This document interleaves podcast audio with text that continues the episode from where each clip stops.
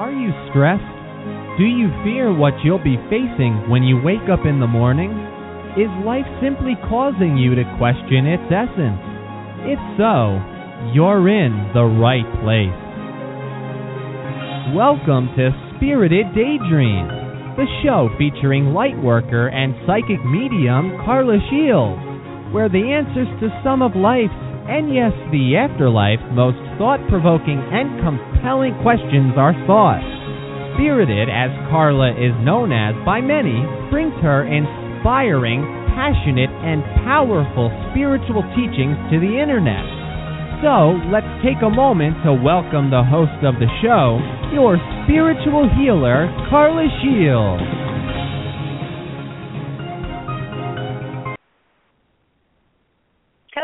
Everybody. Happy April Fool's Day, April 1st, 2015.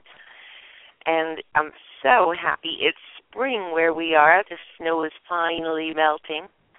Um, if you haven't tuned in recently, we do have shows going just about every week now. So, and usually it seems they're going to be falling Wednesdays at 8 p.m. Eastern. But if you cannot uh, make it at this time, you can always tune in and check out the archive. So, um, I've done a lot of homework, and some of it is going to be scripted because I even went to some encyclopedias to get some information for you because this show is about superstitions from the past as well as to the present. And um, just to kick off, has anybody out there ever watched the TV show The Nanny that was out in, I think, the 90s, 1990s? Well, if you did, every now and then, Fran and her mother, who were of Jewish persuasion, would spit three times and go toop toop toop.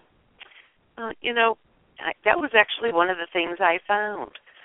Whether this is done literally or figuratively, by saying poo poo poo or two two two, spitting three times, being a mystical number, is a classical classic response to something exceptionally evil or good. So for centuries, people that are Jewish perform this ritual in response to seeing, hearing, or learning of anything that's terrible as a measure to prevent such a tragedy from happening. It's tradition to perform the same action in response to something really good, like good news, the birth of a healthy child, to ward off the evil eye, to keep the evil away and keep everything good. Spitting was, for a very long time, considered a protector against the dark forces. Ancient and medieval physicians described the positive values of saliva and spittle. And doesn't that make you what you know, it got me thinking, you know, going to spit at this and spit at that when we're kids or I'm so angry I could spit. And this really does go back centuries and centuries, thousands of years actually, um, to help keep the evil away, keep good forces amongst us. Closing books that have been left open. It, uh, even today, even today, closing prayer books, Bibles, Talmudic tracts is a common practice in synagogues and some churches and study halls.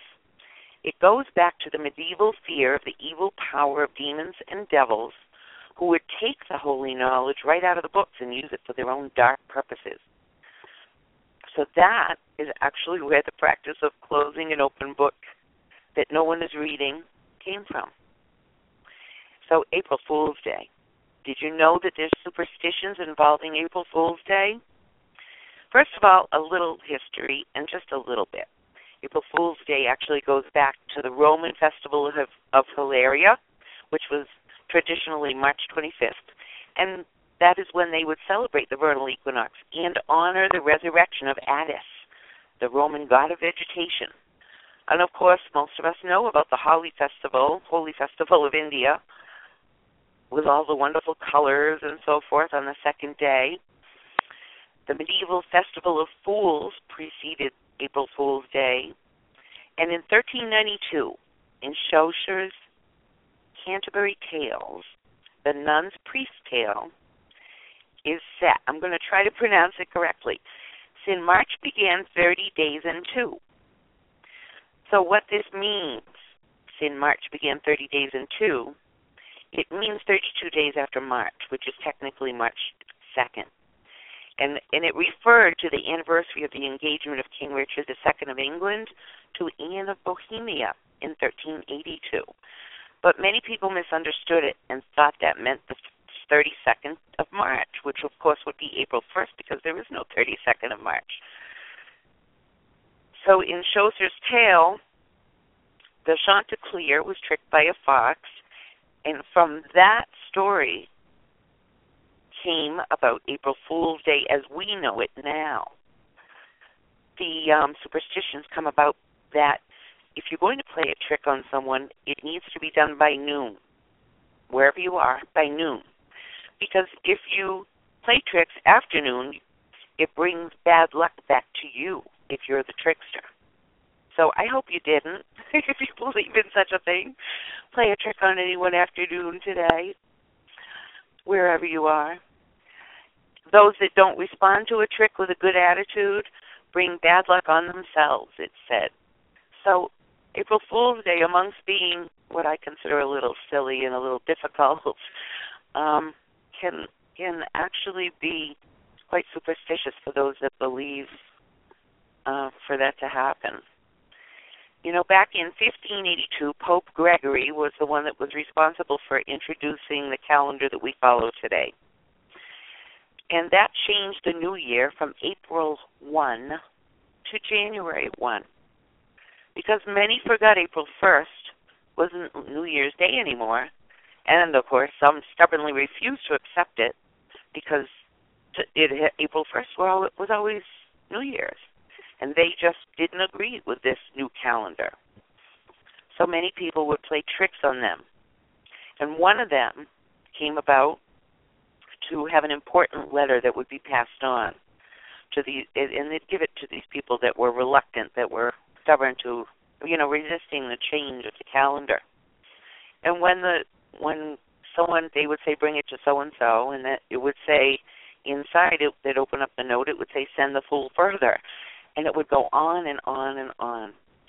This was practiced in England, in Ireland, in Sweden, all around Northern Europe, actually. It's really quite interesting. In Greece, before uh, now, some of these I, I need to precurse some of these places, um, countries. Uh, these practices may no longer be in practice. At the time, the encyclopedias and the books and the research I did were written it, they came from various time frames. So this can be considered to be in the past, but you may know of someone from these places that still believes in these things. In Greece, before a Greek selects the day for his wedding, he observes most minutely every omen, and with prayer and fasting and sacrifice takes every precaution. The Grecian mother before putting her child in its cradle would turn around three times before the fire while singing her favorite song to ward off evil spirits. In Ireland, the Irish peasant was especially subject to natural fears, but especially at Lenten times, which would be right now. At this time, the auguries and omens assumed an especially depressing complexion which is where technically the term banshee came from.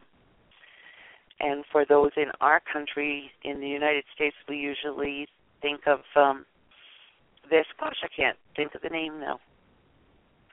At any rate, um, the banshee would, during Lenten times, if it occurred, had a gloomy significance of a double funeral. So, peasant mothers in Ireland still today carry their children to holy wells or holy springs where they pray for Lenten mercy on their own and the manifold sin of, sins of, of their fellows are washed away as they wash away themselves in the blessed water. The ceremony is completed by tying from the um, brush and the trees nearby. They, the women would take these with them back home, pick a few twigs, and tie them to some colorful ribbon or colorful cloth and hang them just outside or right inside their home as a thank offering to the patron saint of their children to keep um, them well forevermore. In Spain, the Spaniards never put their left foot down first when stepping on board a vessel, because if you did this, it brought disaster. So imagine the way I am. I'd be done because I forget which foot goes first, you know. In the 16th century, the Spaniards believed that spiders indicated gold where they were found in abundance. So for all of you that are afraid of spiders, and so many people just don't like spiders, maybe that's something to think about. Maybe they're leading you to gold. Oh gosh. In Spain, the newborn's infant's face was swept with a pine bough to bring good luck. Italy, such a romantic and beautiful place, I hear. And everyone I've known from Italy has always been a lovely person. In Sicily, the time honored superstition of the evil eye is still so widely spread throughout the island, and I have to say, even in our country here. And even among the upper classes in Italy, it's said that no one who does not wear a charm is considered safe. You would need to wear a charm. And if you know some people of Italian persuasion, you may ask them about that. And I will tell you, many people today that I know that are Italian indeed do wear those charms. A Venetian superstition is that the young girl across whose feet dirt is swept won't ever get married. The periwinkle in Italy gained for itself the name of the death flower because when an infant died way back, they would pick periwinkle and make garlands when an infant died. So I don't know if it's still today, but up until a few decade, decades ago, a periwinkle was considered a death flower, like a calla lily might be in the United States. In Italy, the snake is invulnerable except during the full moon, when the serpents to become drunk on the vineyards and could be slain. So if you slayed one of these serpents, you'd be calling down on the head of yourself and your family some terrible plague. The superstition about snakes as guardians of, of buried treasure seems to be a favor, but all the believed snakes um, were demons were always in fear. In England, even as late as the 18th century, a superstitious belief that a man condemned to be hanged could escape, providing some compassionate woman came forward at the foot of the gallows and expressed her willingness to marry him. Crickets. Have you heard about crickets? This apparently goes back to many days of yore, 18th century, 17th century England. It, when I was a child, if there was a cricket in the house, it meant good luck. And we would help stoves, and we had, you know, one of those um metal crickets. I think it was brass in symbolism for good luck on the hearth. And that actually goes back to England. It was very unlucky to kill them. And they would even cut holes in the knitted stockings of of members of the family if they killed them as punishment for killing their good luck. The English housewife would never sweep dirt out of the front door because that meant you would sweep your fortune away. So if you've been sweeping your your your dirt out your front door, maybe try the side door or the back door from now on. I'm just kidding, folks. I'm just kidding. I don't believe this. And we'll talk about that shortly. In northern England, people did not name a child after some respected ancestor like we might today. If you had uh, perhaps a grandfather named John, you might consider naming um, your firstborn son named John in memory of him? Well, they didn't in northern England many years ago because they were afraid grandfather John might not be happy and come come back to cause trouble. So they would not ever do that back then. When a dairy maid churned for a very long time and it didn't make butter, what she'd do is stir the cream with a twig of mountain ash and then beat the cow with another twig of mountain ash to break the witch's spell with the poor cow. But to prevent accidents of nature, it's long been customary to make the churn staff out of ash wood. So if you ever have occasion, and today probably not very often, but if you ever have occasion to run across a butter churn, ask, won't you, and see if it's made out of ash. Ash wood were, was used by herding boys to drive cattle. And of course, we know that the Druids were prevalent in England many, many, many years ago. And um, their worship of the trees and, and nature. And oak trees, of course, were thought to be mysteriously protected, and many superstitions clung around the sacred tree and still do today. Still do today. The hawthorn tree used to be hung, pieces of it used to be hung up at entrances of your house in May, in the month of May, to guard the dwelling from witches. And I didn't find any more information about that. I was curious, and uh, perhaps I'll look into that because why May? the hawthorn must have budded in May, and and I didn't go that far with it. I'm sorry about that, but that's that's what I'm guessing. In France, well, I'll tell you, I I found quite a bit, and I'm not going to go into a lot of it because some of it was just so sad, and this is a family show, so I'm just not going to do that. But I will tell you something that's kind of cute. The French peasant's faith in fermented grape juice is really beautiful. If his children were stricken with the measles, he gave he gave it to them in beakers of wine, well sweetened with honey and spiced with pepper. If they had a bad cold, a quart of red wine and a melted tallow candle mixed in. Mm.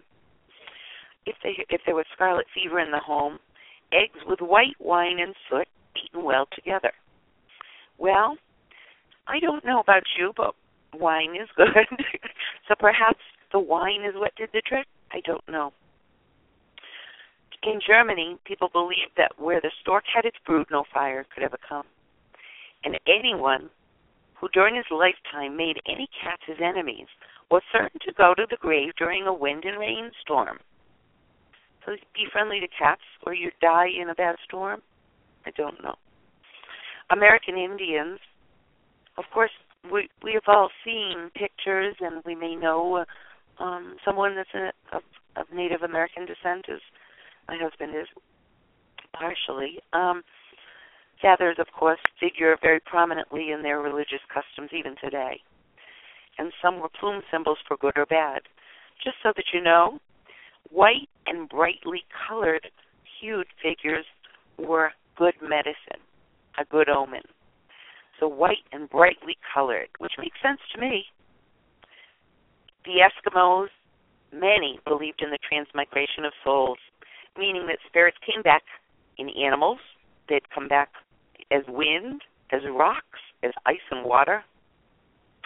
And they believed that they were angry, evil, or good, depending on how the elements reacted. But you but you could appease them.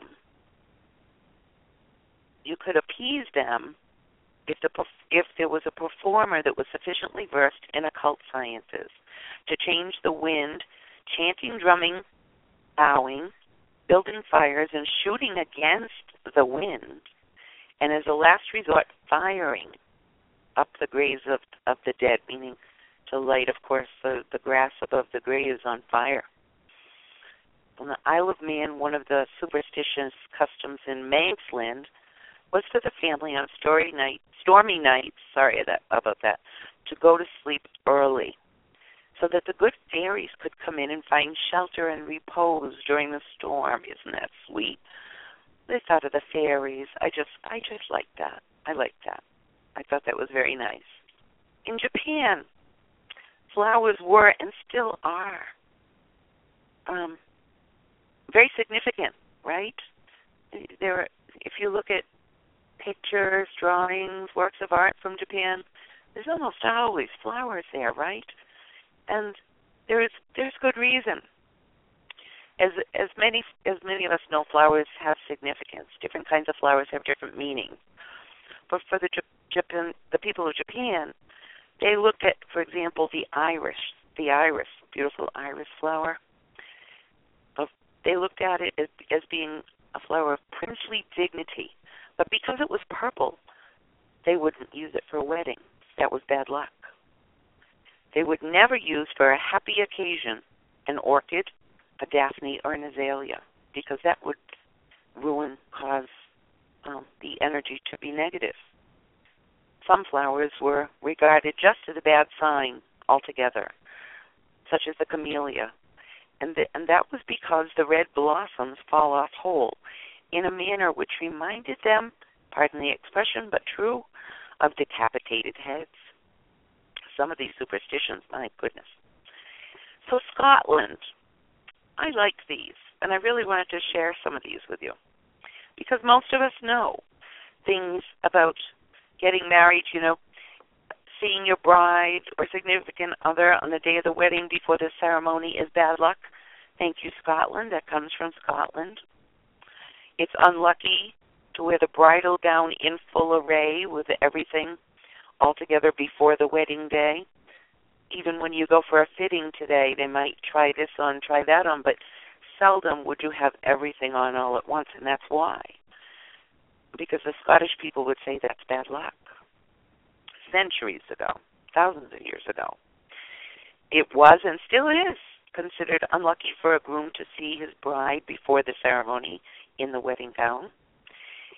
It was unlucky for guests at a wedding. Engagement rings would never be opals or emeralds because of the green and even in the opals there is a green, a bit of green, so they would never use them back then.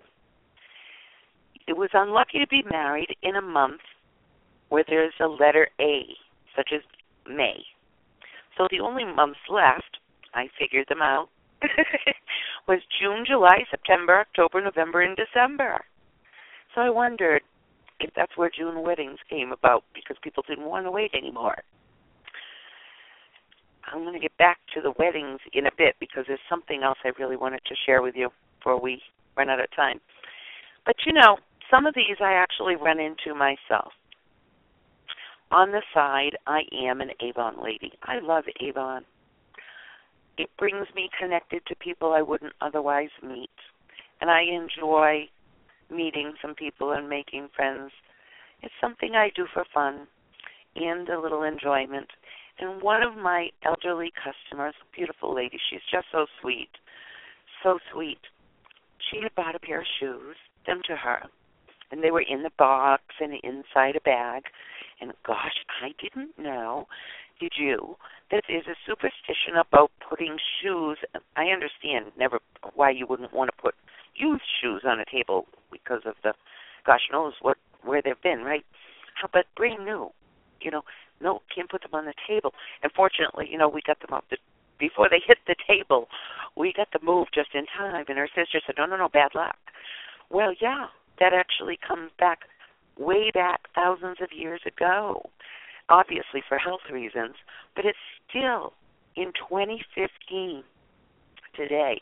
People are afraid, even brand new shoes, slippers, nothing ever on a table. Some people believe that. Never put them on the bed because that meant a death would happen in the family. Don't leave them crossed on the floor. And don't leave don't put the wrong ones on the wrong feet. Which I understand. Gosh, sometimes I have a hard enough time walking with them on the right feet. But seriously, never walk anywhere with only one shoe on. Throw a shoe after somebody when they leave home to seal their good luck. So if you have kids moving out or or what have you, throw a shoe after them. Tying an old boot to the car of newlyweds was good luck thousands of years ago and still today is done.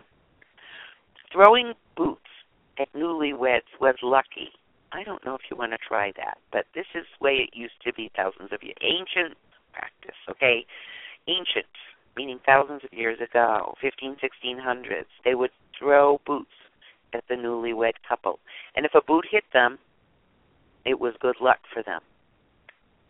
A prudent bride slips a gold sovereign in her wedding shoe. Walking on gold guaranteed the prosperity of her household. So now, if you're lacking money, did you remember that? did you have a gold sovereign? Unless you're a coin collector, you probably don't. Um, but it also carries forward with silver. So a silver sixpence, a silver coin, a silver half dollar.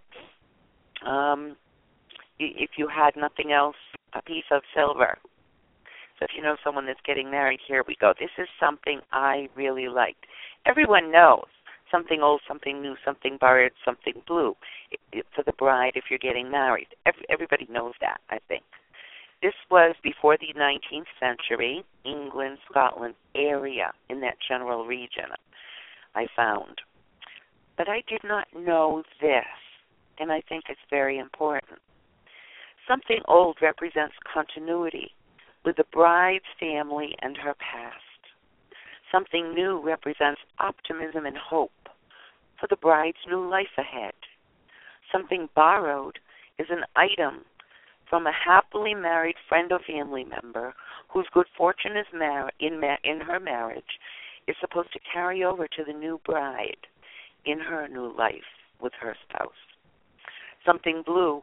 Before the 19th century, wedding gowns were blue. Very, very seldom would they be white. Blue was the most popular color for wedding gowns. And, uh, you know, honestly, why aren't we doing that today? White, yes, it's a color of purity, but blue is such a wholesome, beautiful color. So I just thought if you know someone that's getting married, you might want to share that with them when they go something old, new, borrowed, and blue. Uh, and you, if you're going to believe in any superstition, why not understand the superstition? Because I just thought that was lovely. So, wrapping up, according to Scientific American, when it comes to superstitions, social scientists have agreed that they are generally fundamentally irrational, but we already knew that, didn't we? Magical thinking is defined by them as the belief that an outcome, action, or circumstance won't logically relate to a course of events that can affect its outcome. In other words, in English, based on cause and effect, it's unlikely that if you step on a crack, you're going to make your break your mother's back. Um, I would agree with that. But this is a show about spirituality as well. And since we have two minutes left, I just wanted to say if you believe in something and it improves your circumstance, it makes you feel better about yourself and gives you confidence while you're trying to get stronger, recovering from something, whether it be difficult times, a rough winter, um, you know, any sort of loss in your life. I don't see anything wrong with a little good luck charm if it makes you feel better for a while. However, I need to tell you, Mother and Father God are there 24 7. Your guides, ask them to go with you. I'm scared. Are you with me? I know that sounds silly, but if you can, if people for thousands of years have believed in all of these, and some of them, in my opinion, rather ludicrous things to bring them good luck and keep evil away, what is the harm in talking to your higher power, to your angels, to your loved ones on the other side, and asking them for help during tough times? We all have tough times. The, the most spiritual people of spiritual people have difficult times. In fact, some of us we think, me thinks, I will say, sometimes I think we're given a little extra just to see if we can fare and and learn those lessons to pass on to you. I hope that this has been interesting for you. But before you go, remember this. If you do spill salt and you're going to throw a pinch over your shoulder, make sure it's your left shoulder because thousands of years ago, they believed that the evil came and the devil came on your left side, and the angels were always on your right side. So they would always throw the salt over their left shoulder so as to hit the devil in the eye and scare them away. Blessings. Take care, and I'll see you soon.